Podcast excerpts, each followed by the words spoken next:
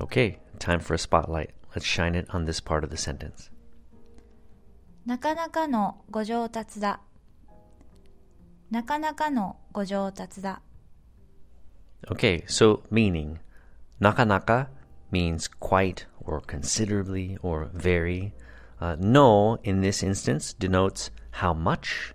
And then immediately after that, go, which is an honorific in this case, and joutatsu, which means improvement. Now, a quick note, sometimes that no can disappear. It's not entirely necessary.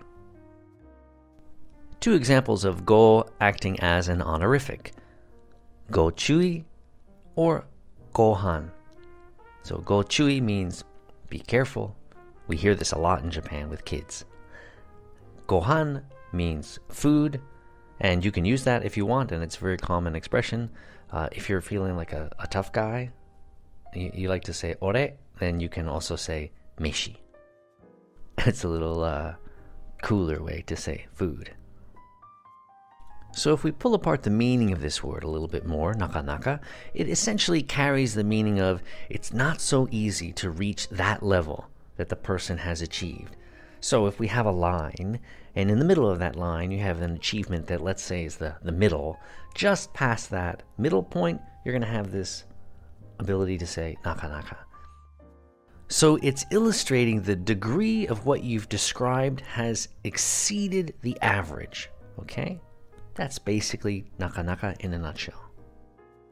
So we have three example sentences for you. Here's the first one. Nakanaka no otokomae da.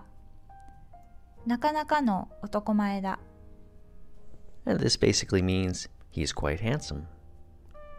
Our second sentence. Tatsue-san no ryouri wa nakanaka no aji da. Tatsue-san no ryouri wa nakanaka no aji da. Here we have Tatsue's cooking or food is quite tasty. Konoko wa nakanaka rikou da. Konoko wa nakanaka rikou da. In this last example, this child is quite smart.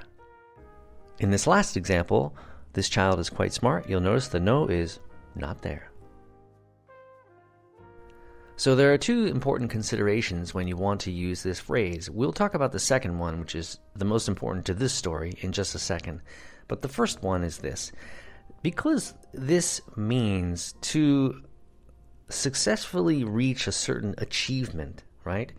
You've surpassed the middle point and you've achieved something. You're quite good at cooking or quite good at swordplay, as we learn in the story. You don't use this word when you're talking about negative things that you don't really achieve. So, for example, nakanaka minikui. So, you don't really achieve a certain state of ugliness. Uh, maybe if you're working on a Halloween costume or something like that, but so you would not use that here. Nakanaka baka da.